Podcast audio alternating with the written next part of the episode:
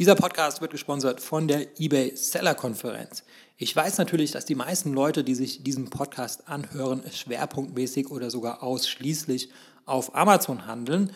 Aber gerade deswegen kann ich diese Konferenz dir empfehlen, denn Diversifikation und Emanzipation von Amazon, das sind strategisch wichtige Überlegungen für dein Business. Und wenn du dich dafür interessierst, dann kann ich dir nur empfehlen, die eBay Seller Konferenz zu besuchen. Ich selbst werde natürlich auch da sein und äh, vielleicht werden wir sogar die Möglichkeit haben, uns dort einmal persönlich kennenzulernen.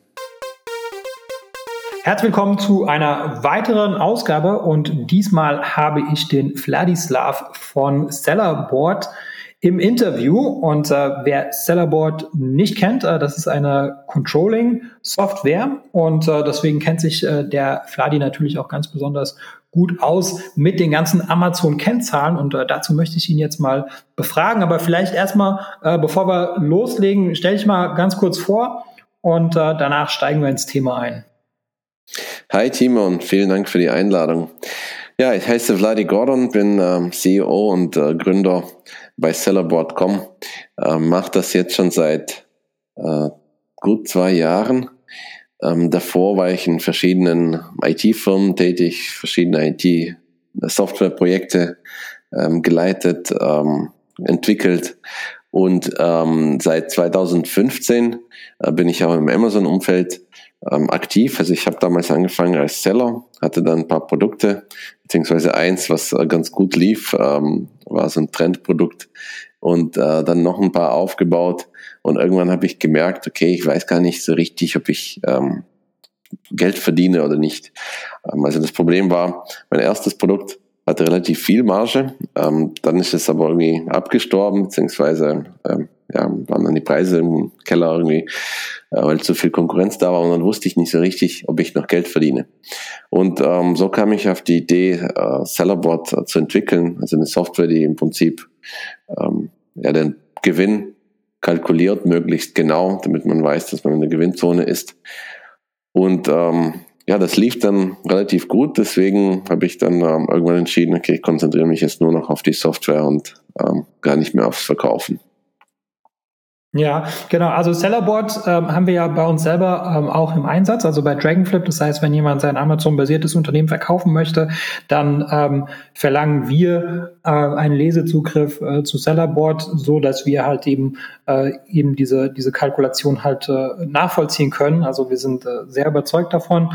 Ähm, und das ist ja auch so praktisch dein dein Anspruch, oder? Dass du das das genaueste Tool ähm, bereitstellst für, ähm, für, für Amazon-Seller, oder? oder? Ja, genau. Also das ist genau, tatsächlich unser Anspruch und unsere, unsere Mission oder Vision, ähm, aber auch der Anspruch, und dann leben wir auch ähm, das genaueste Controlling-Tool der Welt. Weil Controlling kann man ähm, unterschiedlich machen. Es gibt ganz viele Kennzahlen bei Amazon, ganz viele Ausgaben und ähm, es ist einfach wichtig, dass man äh, die Zahlen im Griff hat. Und das ist so ein bisschen unser, unser Ziel.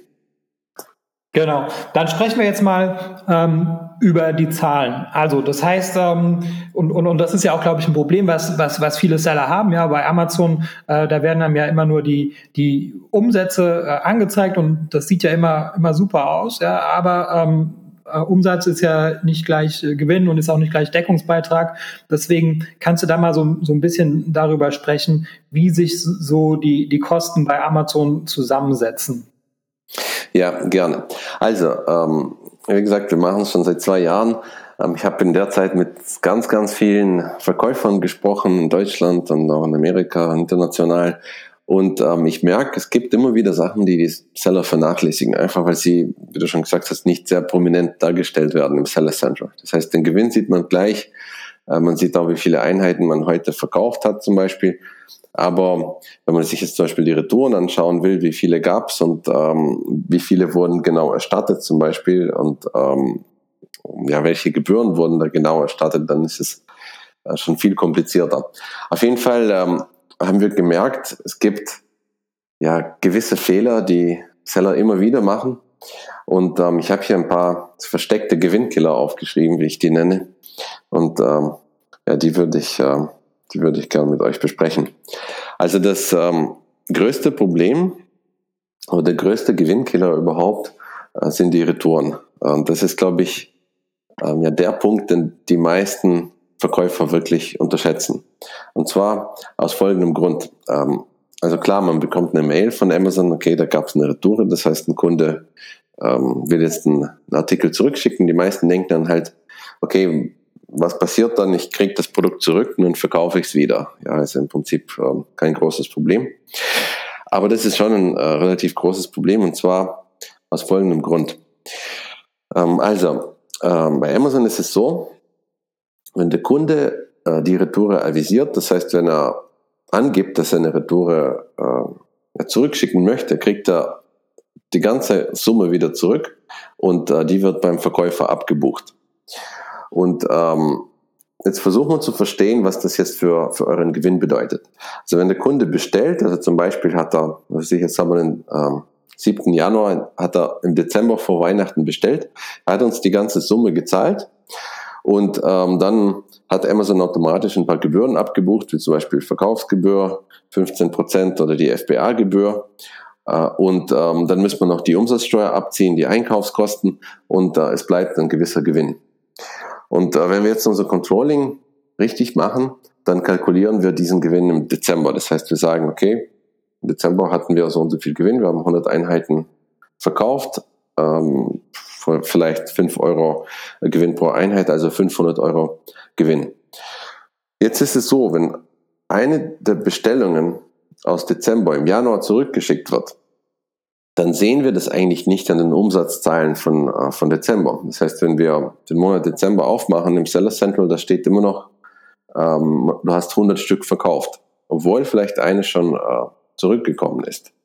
Und äh, das ist auch richtig so, weil man soll jetzt die, die Buchhaltung oder auch wenn man Controlling macht, die Zahlen nicht rückwirkend äh, oder nachträglich korrigieren. Das ist äh, verwirrend. Was man ähm, Controlling technisch machen muss an dieser Stelle ist, wenn eine Retoure einen Monat später zurückkommt, dann muss ich einen Verlust buchen, ähm, der im Prinzip den Gewinn vom Vormonat ausgleicht. Und das ist genau der Punkt, den die meisten Seller vergessen. Das heißt, ich habe im Dezember 5 Euro Gewinn gemacht, jetzt ist im Januar eine Einheit zurückgekommen. Äh, meine Umsatz, Umsätze oder meine Einheiten, die ich verkauft habe, haben sich nicht geändert, aber ich habe durch diese Retoure jetzt im Monat Januar ähm, zum Beispiel 5 Euro Verlust, weil ich einfach den Gewinn streiche.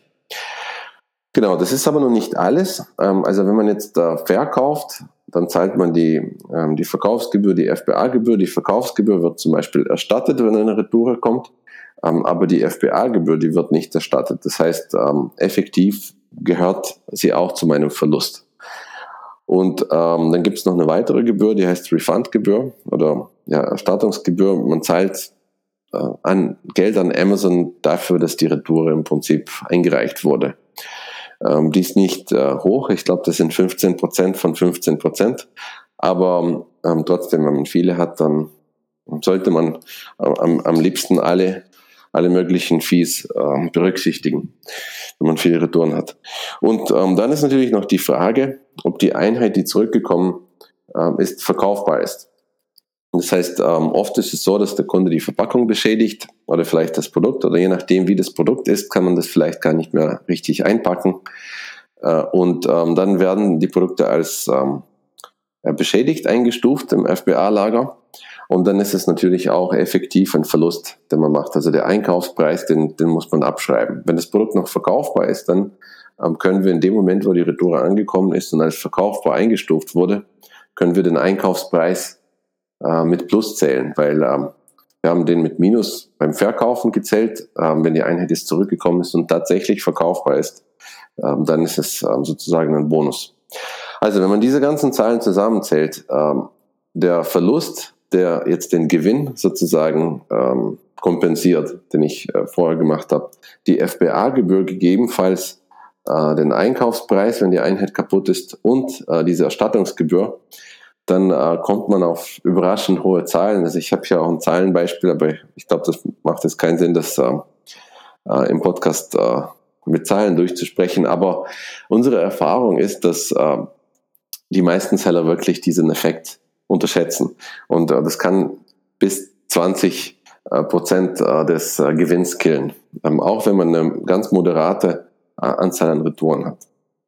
Also meine Message hier an euch, denkt bitte dran und ähm, ja, guckt euch die Transaktionsberichte an oder ähm, schaut ins Sellerboard rein. Wir kalkulieren das nämlich ähm, vollautomatisch, auch äh, inklusive der Tatsache, ähm, ob, ob eine Einheit jetzt verkaufbar ist oder nicht. Also das wird automatisch ausgewertet und ähm, wir kalkulieren dann den, korrigieren den Einkaufspreis sozusagen. Genau, ähm, Retouren der größte Gewinnkiller. Ja, ich jetzt mal ein paar Fragen. Und zwar, ähm, wenn, du hast gerade gesagt, ähm, das ist äh, was eine, eine moderate äh, Retourenrate. Habt ihr da, weil ihr ja viele Kunden habt, logischerweise, äh, kannst du da vielleicht ein bisschen zu sagen, was, was so eine, eine durchschnittliche Retourenrate ist? Ich weiß, das hängt natürlich jetzt sehr stark von, von der Kategorie ab, aber einfach so, dass man ähm, ein bisschen Gefühl dafür bekommt, was, was ist normal und äh, was ist vielleicht schon ein bisschen über dem Durchschnitt. Mhm. Also ich kann jetzt leider keine äh, Statistiken rausgeben ähm, aus unseren aus unserer Kundenbasis, weil wir die Zahlen nie auswerten, also auch wirklich äh, nicht anonymisiert. Ähm, das ist auch so ein bisschen ja, ein, ein Prinzip sozusagen bei uns, ähm, weil einfach aus Datenschutzgründen. Weil die meisten Seller oder eigentlich alle Seller nicht wollen oder nicht daran interessiert sind, dass ihre Zahlen irgendwie ausgewertet werden. Ja. Deswegen ähm, kann ich es jetzt aus der Software raus äh, nicht sagen. Ich weiß es auch schlichtweg nicht. Aus meiner Erfahrung, ähm, ich habe mit, viel mit Sellern gesprochen, ich glaube, eine Rate zwischen zwei und vier Prozent ist eher normal, hängt aber sehr stark von der Kategorie ab. Also in der Fashion-Branche hat man eher Zahlen zwischen 20 und 40 Prozent. Ja, genau. Also das ist, das ist, also wenn man jetzt zwei Prozent Retourenrate hört, äh, das, das hört sich nach nicht viel an, aber ähm, das zu vernachlässigen, äh, das, das wäre sträflich. Ähm, und äh, genau, wer sich schon mal die ganzen Reports äh, auf, auf Amazon angeschaut hat und äh, sich damit auseinandersetzen möchte, das ist natürlich möglich, keine Frage. Ähm, aber ich finde, ähm, ja, man muss ja nicht alles selber machen. Und ich meine, ihr habt da jetzt schon viel Zeit und Geld investiert, äh, um diese Daten äh, aufzubereiten. Und äh, davon kann man natürlich profitieren, äh, wenn man einfach darauf zurückgreift, ne, bevor man das irgendwie erstmal selber erfinden möchte. Ähm, was gibt es denn noch für weitere ähm, Kosten, die jetzt vielleicht äh, nicht so offensichtlich sind, aber die halt mhm. dennoch ähm, anfallen? Genau, also ähm, der zweite Gewinnkiller, auch bis zu 20 Prozent vom Gewinn. Das sind natürlich Beispielzahlen, ich meine, hängt vom Produkt ab, vom Seller, vom Umsatz und so weiter, aber ähm, einfach ähm, aus unseren Gesprächen mit, äh, mit verschiedenen Verkäufern. Ähm, an der zweiten Stelle sind die Lagergebühren. Ähm, die meisten von euch wissen wahrscheinlich, dass man Lagergebühren zahlen muss. Also im Prinzip zahlt man an Amazon dafür, dass die Ware im FBA-Lager liegt, auch wenn man die nicht verkauft. Übrigens ähm, auch für die kaputten, für die nicht verkaufbaren Waren. Das heißt, wenn äh, Retouren zurückkommen und nicht verkaufbar sind, die verbrauchen trotzdem Platz im Lager und dann äh, muss man dafür zahlen. Aber ähm, es gibt wirklich erstaunlich viele ähm, Seller, denen es nicht bewusst ist, ähm, dass es die Lagergebühren gibt und in welcher Höhe. Und das liegt auch daran, dass man sie nicht sehr prominent sieht im Seller Central. Also man muss im Prinzip einen Bericht runterladen, dann ins Excel äh, importieren, ein bisschen umformatieren, dann sieht man, wie viel man gezahlt hat. Aber ja, die klassische Ansicht, die jetzt jeder kennt, ähm, da, die, wo man sieht, wie viele Einheiten man heute verkauft hat, da, da sieht man natürlich keine Lagergebühren. Auch jetzt nicht auf der Homepage vom Seller Central. Genau, und die Lagergebühren, ähm, die unterscheiden sich, äh, also im Januar bis Dezember äh, kostet es 26 Euro pro Kubikmeter und ähm, zwischen Oktober und äh, Dezember 36 Euro, also Weihnachten ist etwas teurer. Jetzt ist es natürlich schwierig äh, für den Seller zu ähm, ja, schätzen, äh, was das bedeutet, 26 Euro pro Kubikmeter. Und äh, der Warenbestand ändert sich ja auch ständig. Ähm, deswegen, also Amazon nimmt da ähm, den durchschnittlichen äh, Bestand äh, pro, pro Monat, beziehungsweise das Volumen. Und ähm, ja, ist ein bisschen kompliziert, man kann es nicht wirklich nachrechnen, aber man kann die Lagergebühren sehen. Also im Transaktionsbericht ähm, werden sie angezeigt, aber auch im Sellerboard und wir brechen sie auch runter ähm, auf die Artikel. Das heißt, ihr könnt im Prinzip nachschauen, äh, wie viel ähm, Lagergebühren hat welcher Artikel verursacht pro Zeitraum. Jetzt ist es so, ähm, es gibt auch die Langzeitlagergebühren, kennt wahrscheinlich auch, ähm, kennen wahrscheinlich auch viele. Wenn man einen Artikel länger als sechs Monate oder länger als zwölf Monate im Lager hat bei Amazon, dann zahlt man jetzt zum Beispiel bei 12 Monaten 1000 Euro pro Kubikmeter statt mit 26. Das ist natürlich eine sehr krasse Strafe und man sollte versuchen, als Seller diese ja, Langzeitlagergebühren zu vermeiden. Und ähm, was auch interessant ist, äh, es gibt jetzt ähm, etwas Neues. Also neulich kam eine Mail, vielleicht habt ihr das äh, gesehen, äh, die Lagergebühren werden sich auch ändern ab 2019. Ähm, und ähm, eine ganz große Änderung gibt es gerade bei diesen Langzeitlagergebühren. In den USA haben sie sich schon angepasst. Ähm, das war, glaube ich, im August 2018 und jetzt kommt es auch nach Deutschland, aber ein bisschen anders. Und ich habe ich habe es mir angeschaut, habe ähm, versucht auszurechnen, was der Effekt ist, ist von, von dieser Änderung. Und ähm, im Prinzip ist es so, ähm, es wird jetzt nicht mehr 1000 Euro pro Kubikmeter kosten, sondern 170 Euro. Das, das hört sich schon mal sehr gut an. Ja, ähm, allerdings ähm, Minimum 10 Cent pro Einheit, je nachdem was höher ist, ist welche Summe höher ist, 170 Euro pro Kubikmeter oder 10 Cent pro Einheit. Aber es gibt hier ein Aber, jetzt werden sie nicht ähm, jährlich beziehungsweise zweimal jährlich erhoben, sondern jeden Monat. Das heißt, wenn man jetzt zum Beispiel ein Kubikmeter Ware im FBA-Lager hat äh, und die Ware liegt dort schon länger als ein Jahr, dann zahlt man effektiv 170 Euro pro Monat dafür. Und zwar jeden Monat am 15. Und ähm, das ist natürlich ganz krass. Äh, das ist im Prinzip in dem Fall eine Verdopplung von von Langzeitlagergebühren. Ähm, es gibt auch eine gute Nachricht, die haben zum Beispiel diese Gebühr für ähm, Produkte, die länger als 180 Tage äh, im Lager liegen, abgeschafft. Ähm, aber trotzdem, ähm, da, da die jetzt ähm, jeden Monat abbuchen, muss man das Thema auch kontinuierlich beobachten. Also früher konnte man sagen, okay, ähm, Februar und August, kurz davor muss ich mich kümmern, dass keine Lagergebühren oder Langzeitlagergebühren anfallen ab 2019, aber erst ab August, also wir haben noch Zeit, ähm, wird sich das ändern.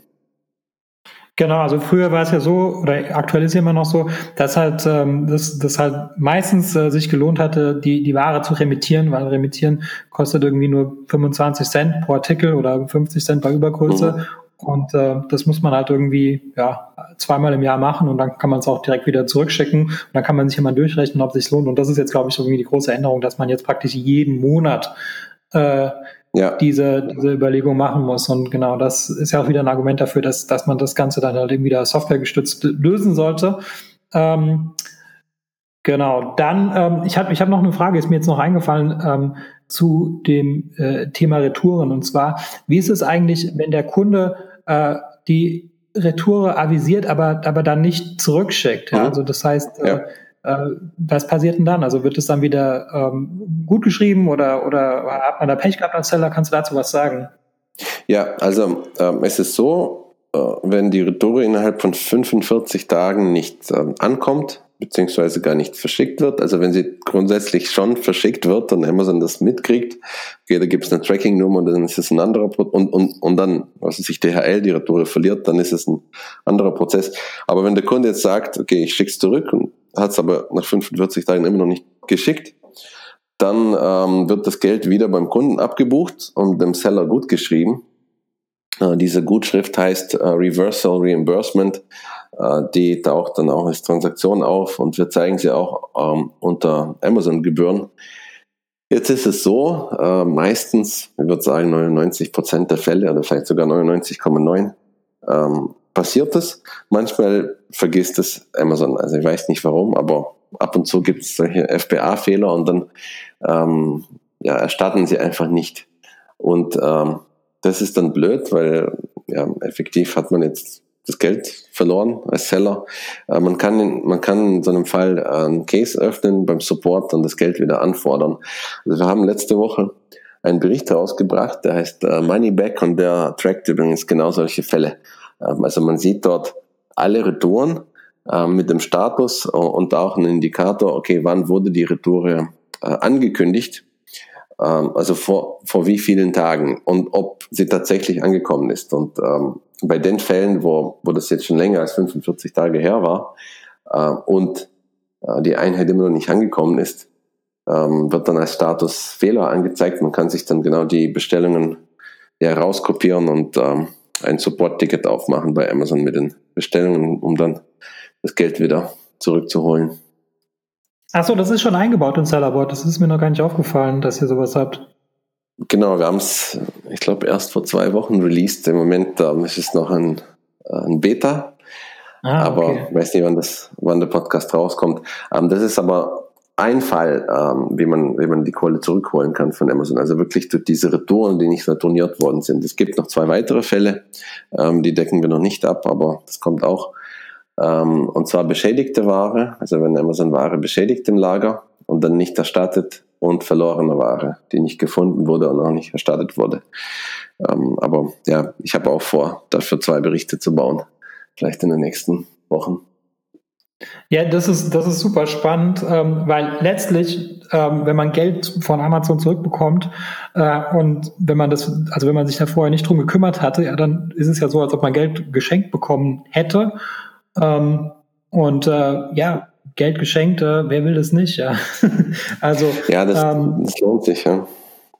Genau, das, das lohnt sich. Und äh, vielleicht der, äh, kriegt man ja dann auch irgendwie äh, die Kosten für Sellerboard oder vielleicht sogar ein Vielfaches äh, von, von dem, was man für Sellerboard ausgegeben hat, wieder zurück, äh, wenn man halt die, diese, diese Erstattungsansprüche halt stellt. Ähm, man muss halt einfach die, die, die Tickets erstellen. Ähm, und äh, das ist natürlich ein bisschen mit Arbeit verbunden, aber das ist ja auch wieder eine, eine wiederholbare Tätigkeit. Äh, die könnt ihr auch in VA äh, zum Beispiel erledigen, zum Beispiel bei MyTalent, äh, um auch mal ein bisschen Werbung für mich zu machen. Ja. Ähm, oder ist das so eine Tätigkeit, würdest du sagen, das sind, das sind immer, immer die gleichen Vorfälle? Ist es, wenn man das jemandem beibringt, kann man, oder das kann man ein bisschen dokumentieren, äh, dass man sagt, okay, in dem Fall äh, machst du das Ticket, in dem Fall machst du das Ticket. Würdest du mir da recht geben, dass das so eine wiederholbare Tätigkeit ist? Ja, absolut. Also ähm, im Prinzip äh, kann man einmal ein Template schreiben. Wir werden das auch ähm, einbauen in die Software, dass ein Template angezeigt wird, wirklich vom Wortlaut sozusagen. Und dann muss man, muss man sich die Bestellungen anschauen, äh, bei denen jetzt diese 45 Tage schon vergangen sind und, ähm, und einfach mehr oder weniger copy-pasten, Fall aufmachen wenn alles nach Plan läuft, dann kriegt man einfach die Kohle zurück, dann muss man gar nichts mehr machen. Wenn Amazon sagt Nein oder irgendwie eine Gegenfrage stellt, dann kann man sich das auch persönlich angucken. Ähm, aber ansonsten, ja, es ist eine sehr, sehr langweilige Tätigkeit, würde ich sagen. Deswegen. Mhm. Und man ja, darf es aber auch nicht über, über Bot machen, oder? Also das ist auch nicht zulässig. Also man darf alle, alle Supportanfragen müssen durch einen Mensch gestellt werden, oder? Laut, laut Richtlinien von Amazon sehe ich das richtig. Das stimmt, weil ähm, die hatten in der Vergangenheit Fälle, dass äh, Software, äh, ja, dass man per Software zu viele Fälle aufgemacht hat. Ähm, weil, ähm, ja, es ist so, ähm, man kann jetzt gewisse Sachen in den Berichten unterschiedlich interpretieren. Man kann jetzt sagen, ah, okay, ich habe jetzt etwas gefunden ähm, keine Ahnung, Ware verloren oder so, jetzt mache ich mal ein Support-Ticket auf. Aber äh, die Wahrheit ist, es könnte sein, dass diese, ähm, diese Bestellung schon erstattet wurde, äh, taucht halt in einem anderen Bericht auf und man sollte jetzt ja, sorgfältig äh, vorgehen und nicht, äh, ja, nicht zu viele Fälle aufmachen. Es gab Tools, die einfach im Prinzip für jede verlorene Einheit einen Fall aufgemacht haben. Dann hat er immer so irgendwie 200 Stück oder so von einem Seller. Das ist natürlich nicht optimal. Ja. Genau. Okay, ja, super spannend. Also, also das ist, ähm, ja, wenn man kann es irgendwie maschinell äh, nicht lösen, ja, man kann sich irgendwie so, das, die, man, man kann die, die Software kann irgendwie so 99 Prozent der Arbeit machen, aber so der letzte Rest muss dann immer noch durch einen Mensch gemacht werden. Das ist, glaube ich, eine, ein gutes Beispiel dafür, wo sich halt irgendwie Software und VA ganz gut ergänzen. Okay, aber jetzt machen wir nochmal weiter ähm, mit den Kosten. Also jetzt haben wir die Retouren, okay, die Lagergebühren. Was gibt's denn sonst noch so für, für Kosten, die auf den Seller äh, zukommen, die, die man gar nicht so mhm. auf dem Radar hat. Also oft werden wir gefragt, was bedeutet jetzt, ähm, keine Ahnung, ähm, irgendeine Gebühr, zum Beispiel äh, FBA Removal Fee, was bedeutet das? Ähm, also es, die Wahrheit ist, ähm, es gibt ganz viele Gebühren. Ähm, ich habe jetzt irgendwann mal gezählt, ähm, mehr als 70 verschiedene äh, Gebühren gefunden bei Amazon. Und das sind Bezeichnungen, die wir über die ähm, API bekommen. Und ähm, ja, die werden auch nicht sehr prominent dargestellt. Das heißt, jeder kennt äh, die Verkaufsgebühr, also die, die Provision, 15 Prozent, die FBA-Gebühr, jetzt Lagergebühren, haben wir drüber gesprochen. Ähm, aber so Sachen wie äh, Inbound Convenience Fee oder Inbound Defect Fee ähm, oder äh, Lightning Deals, Blitzangebote, klar, kostet zum Beispiel 39 Euro jedes Mal, wenn man einen Lightning Deal macht. Dann ähm, äh, das Verkäuferkonto, 39 Euro pro Monat. Äh, dann zu Sachen wie Coupon Redemption Fee, also wenn man ähm, Coupons verwendet, dann äh, kostet es auch Geld.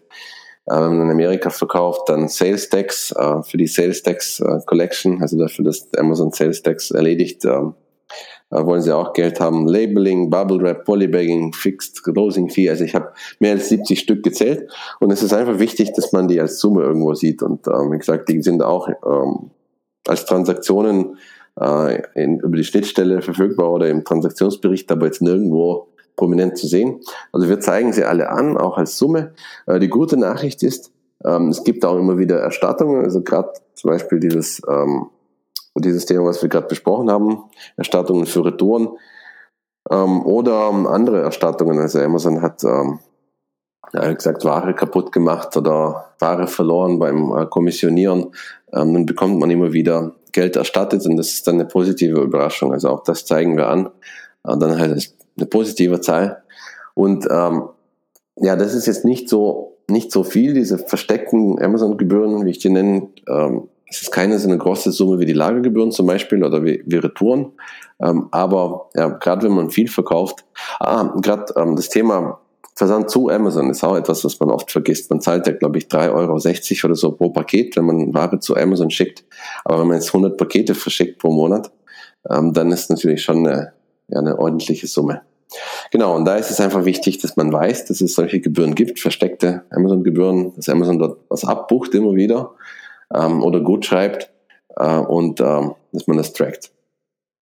Genau. Ähm, was mir jetzt an der Stelle äh, oder was, was mich persönlich interessiert ist, inwieweit kann man denn die, äh, die Kosten ähm, einem einzelnen Produkt immer zuordnen, weil, also ich glaube, manchmal geht es halt wahrscheinlich nicht, aber das ist jetzt wegen Dragonflip für mich relevant, ja, weil wenn jetzt zum Beispiel äh, jemand verschiedene Brands hat und es soll halt eine Brand verkauft werden, da möchte man natürlich dann auch wirklich die, die Kosten dann wirklich äh, den einzelnen Produkten zuordnen können. Ähm, inwieweit ist das dann möglich? Oder sag mal so ein paar Beispiele, wo ihr das könnt oder wo es nicht geht.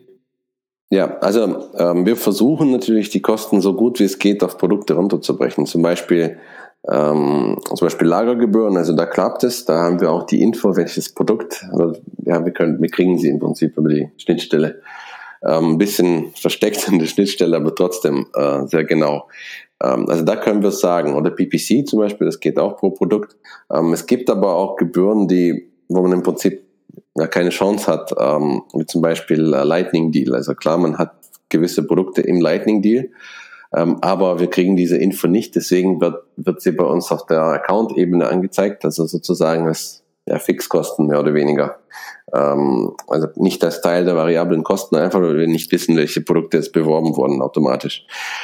Ähm, oder ähm, ja, das Thema zum Beispiel äh, Versand zu Amazon, das ist auch äh, schwierig, äh, maschinell rauszukriegen. Ähm, ja, oder die Kosten sozusagen maschinell äh, runterzubrechen auf die Produkte. Da suchen wir immer noch einen Weg. Genau, also da, wo es funktioniert, ähm, ja, teilen wir es auf. Da, wo es nicht funktioniert, wird es schon angezeigt, aber halt auf der Account-Ebene. Ja, genau. Und, also stelle ich mir auch, auch in dem vor, ja. Äh, bei manchen Sachen. Zum Beispiel, wenn man ein Produkt an Amazon verschickt, ist es ja so, dass man irgendwie auch mehrere Produkte in einem Karton haben kann. Und ja, das ist natürlich ein bisschen schwer, das dann irgendwie. Äh, ja, genau. Ja. Okay. Ähm, gut, jetzt haben wir das. Ähm, versteckte Gebühren. Ähm, dann wollen wir nochmal ähm, zum, zum Abschluss so ein bisschen ähm, über den, über den, den Blindflug sprechen, den ja äh, manche, manche Seller haben, also die halt irgendwie sagen, ja, okay, ich, es funktioniert irgendwie, ich habe jeden Monat ein bisschen mehr Geld ähm, oder auch nicht, ja. Ähm, was, was kannst du dazu sagen? Wie, wie, wie soll man das, das Thema ähm, deiner Meinung nach am besten angehen? Was sind da so die Kennzahlen, die man da äh, im Blick haben ja. sollte? Genau, also ähm, ich, ähm, ich bin Techie, ja. ich habe äh, Informatik studiert ähm, bin jetzt kein Controller oder Buchhaltung. Es gehört für mich äh, ehrlich gesagt eher zu den Aufgaben, die mir nicht so Spaß machen. Ähm, für mich war es, als ich ähm, aktiv verkauft habe, ähm, nicht offensichtlich, dass es einen Unterschied gibt zwischen Gewinn und Verlust und Cashflow. Ähm, und ähm, ja, ich höre es immer wieder. Also wenn, wenn ich mit Verkäufern spreche, sagen mir manche, ja, okay, kenne meine Zahlen, der Steuerberater liefert sie. Oder ähm, ja, ich multipliziere jetzt einfach die Anzahl der verkauften Einheiten mit dem Gewinn pro Stück und dann ähm, habe ich meine Zahl auch. Und ähm, ich würde hier gerne erklären, was, was ist der Unterschied ist zwischen Gewinn und Verlust und Cashflow und warum es wichtig ist, ähm, äh, das ist äh, nochmal parallel zum, zu dem, was der Steuerberater macht, äh, zu berechnen. Ja. Also, ähm, im Prinzip sind es zwei wesentliche Berichte, die man, äh, die man braucht, um ja, jedes Unternehmen zu, zu kontrollen. Ähm, da gehört noch die Bilanz dazu. Äh, also Bilanz, ähm, vielleicht fangen wir damit an als, als dritter Bericht, aber dies ist nicht super relevant für uns als Seller. Äh, die Bilanz äh, beschreibt, welche Assets, also was für ein Vermögen ein Unternehmen hat. Und ähm, im Amazon-Kontext ähm, ist, äh, ist der wichtigste Asset unsere Ware. Also im Endeffekt habe ich genug auf Lager. Ja. Also das Thema Lagermanagement. Genau, aber ansonsten Gewinn und Verlust und Cashflow. Also Gewinn und Verlust beschreibt, ob man jetzt Geld pro Stück verdient. Ja, ähm, also Geld pro verkaufte Einheit, Geld pro Variante, Geld pro Produkt, pro Parent, ähm, dann vielleicht auch auf äh, der Kategorieebene zusammengefasst. Und zwar ist es wichtig, dort alle ähm, Kosten zu berechnen. Ähm, wenn man Geld, grundsätzlich Geld, Gewinn pro Stück macht, äh, dann äh, hat man ein valides Businessmodell. Dann wird man auch irgendwann einen positiven Cashflow haben und ähm, Geld rausholen können aus dem Business. Aber ähm, das ist jetzt eine andere Sache als Cashflow. Und Cashflow bedeutet, ähm, ich kriege einfach Geld auf mein Konto. Also ein Cashflow-Bericht ist im Prinzip ein Kontoauszug. Man sieht, wie viel Geld ist reingekommen, wie viel Geld habe ich bezahlt. Ähm, habe ich mehr bekommen, als ich ähm, ausgegeben habe? Wenn ja, dann, dann ist es gut. Ähm, es kann aber äh, trotzdem sein, äh, dass man jetzt in der Schieflage ist, äh, obwohl jetzt ein Cashflow der Cashflow positiv ist. Also zum Beispiel, ähm, ich habe jetzt Ware für 10.000 Euro gekauft und verkaufe sie ja, in den nächsten fünf Monaten äh, unter dem Einkaufspreis, also mit Verlust. Dann ähm, heißt es für den Cashflow-Bericht oder auch für den Steuerberater, also wenn ihr zum Beispiel gerade ähm, Einzelunternehmer seid, wie ganz viele Amazon-Verkäufer, dann heißt es, okay, ich habe in einem Monat 10.000 Euro Verlust gemacht, weil ich eingekauft habe. Äh, Im nächsten Monat habe ich zum Beispiel ein Fünftel verkauft und 1000 Euro Auszahlung bekommt von Amazon, äh, dann sieht es für den Steuerberater so aus, als ob ich jetzt in dem Monat 1000 Euro Gewinn gemacht habe. Das ist aber ja nur bedingt wahr, weil wenn ich so weitermache, ja, also ein Fünftel immer unter dem pro Monat unter dem EK verkaufen, dann ähm, habe ich natürlich schon einen Cashflow eine Zeit lang, aber ich werde dann mein Geld langfristig nicht wieder rausholen. Ja, äh, und das ist wichtig. Und deswegen ist es wichtig, äh, den Gewinn und Verlust im Griff zu haben, also wirklich zu verstehen, bei dem Verkaufspreis und mit den Gebühren, mit den Ausgaben, äh, mache ich denn wirklich Geld, verdiene ich immer noch Geld pro Stück? Also wenn ich jetzt mein Werbebudget erhöhe, verdiene ich dann immer noch Geld pro Stück? Ja, und ähm, wenn der Verkaufspreis ändert sich, der Einkauf, die Einkaufspreise ändern sich, ähm, es ist dann ja nicht trivial, ähm, die Frage zu beantworten, ob ich jetzt wirklich ähm, Gewinn mache pro, pro verkaufte Einheit. Und ähm, der Steuerberater, der braucht das zum Beispiel auf der Firmenebene, weil, weil er es fürs Finanzamt macht. Äh, Finanzamt will nur wissen, okay, müsst ihr jetzt Steuern zahlen oder nicht. Der ähm, Unternehmer, der braucht es aber auf der, ja im Prinzip auf der SKU-Ebene, weil ich ganz genau wissen will, okay, verdiene ich Geld mit meiner Farbe Rot, ähm, wie läuft es Blau und, und Schwarz und verschiedene Größen und so weiter und ähm, auch verschiedene Produkte. Ich brauche schon auf Produkt- und Farbenebene, um, um einfach Entscheidungen zu treffen. Also wenn ein Produkt zum Beispiel nicht äh, profitabel ist oder eine bestimmte Farbe, dann wäre es wahrscheinlich besser, die einfach zu streichen aus dem Sortiment. Genau, also ich habe jetzt den Fall beschrieben, man, man hat einen positiven Cashflow, äh, verliert aber Geld, äh, weil man einfach pro Einheit ja, unter dem EK verkauft. Ähm, es gibt auch einen umgekehrten Fall. Äh, man verdient schon Geld. Also ich habe zum Beispiel für 10.000 Euro eingekauft, ähm, keine Ahnung, zum Beispiel kostet meine Einheit ein Euro und verkaufe sie für 10 Euro. Ja? Ähm, jetzt in dem Moment, wo ich die erste Einheit verkauft habe, habe ich Gewinn- und Verlust technisch Gewinn gemacht. Keine Ahnung, vielleicht 6 Euro verdient. Allerdings habe ich einfach kein Bargeld, weil mein ganzes Geld im Bestand steckt. Also deswegen ist es auch wichtig, den Cashflow zu monitoren. Also das ist immer diese Kombination. Und ähm, ja, Controlling ist im Prinzip, wird im Prinzip durch diese zwei Berichte beschrieben. Und äh, das ist das, was wir versuchen abzubilden im Sellerboard. Also Gewinn und Verlust ist der problematischere Teil, weil, ähm, weil man das ja nicht nirgendwo sieht in der Form. Und ähm, Cashflow haben wir auch als, ähm, als Menüpunkt oder als, als Abschnitt sozusagen. Ähm, das ist aber für die meisten weniger problematisch, weil, ähm, weil man natürlich auf dem Konto einfach gucken kann, wie es aussieht, Cashflow-technisch. Ja, also meine spannend. Aussage, macht bitte keinen Blindflug. Also seid euch bitte bewusst, dass es diese zwei Sachen gibt und Steuerberater, der hat nochmal eine ganz andere Sicht drauf. Und ähm, ja, ich glaube, das ist einfach wichtig, das zu verstehen. Für mich war es nicht klar. Ich fand es interessant, weil ich das jetzt, äh, verstanden habe, auch für unser Sellerboard-Business. Ich meine, da läuft es natürlich ein bisschen anders, aber im Endeffekt ist es die gleiche Problematik in jedem, in jedem Geschäft.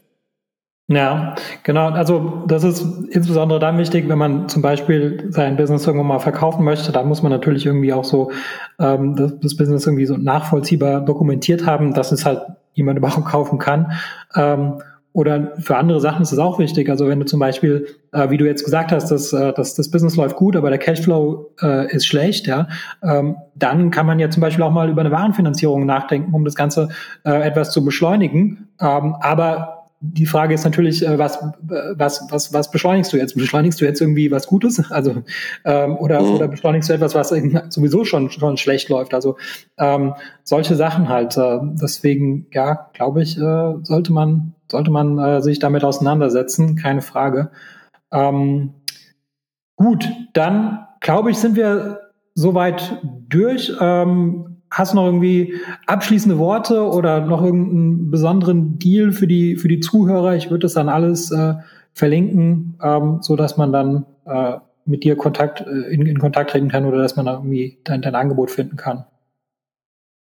Sehr gern. Also wir würden ähm, euch gern zwei Monate äh, Testzeit ähm, statt, statt ein Monat Trial ähm, geben. Das heißt, ähm, wenn ihr noch nicht registriert seid bei Sellerboard, dann geht auf sellerboard.com, registriert euch, ihr kriegt dann einen Monat kostenlos und ihr könnt dann einfach in die Chatbox Dragonflip reinschreiben, dann wissen wir Bescheid.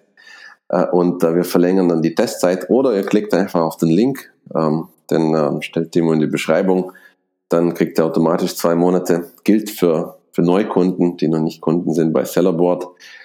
Und ähm, ansonsten ähm, ja, schaut euch unsere Seite an, schreibt uns Fragen in die Chatbox oder mir auf Facebook, Flighty Gordon.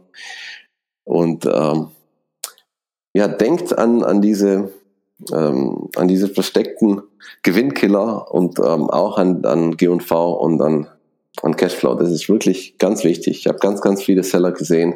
Die erfolgreichen Seller, die haben das in irgendeiner Form im Griff. Entweder mit dem Tool oder irgendwie mit einem eigen gebastelten System, aber ähm, das Thema gibt's und äh, kommt wirklich immer wieder in der Amazon-Welt.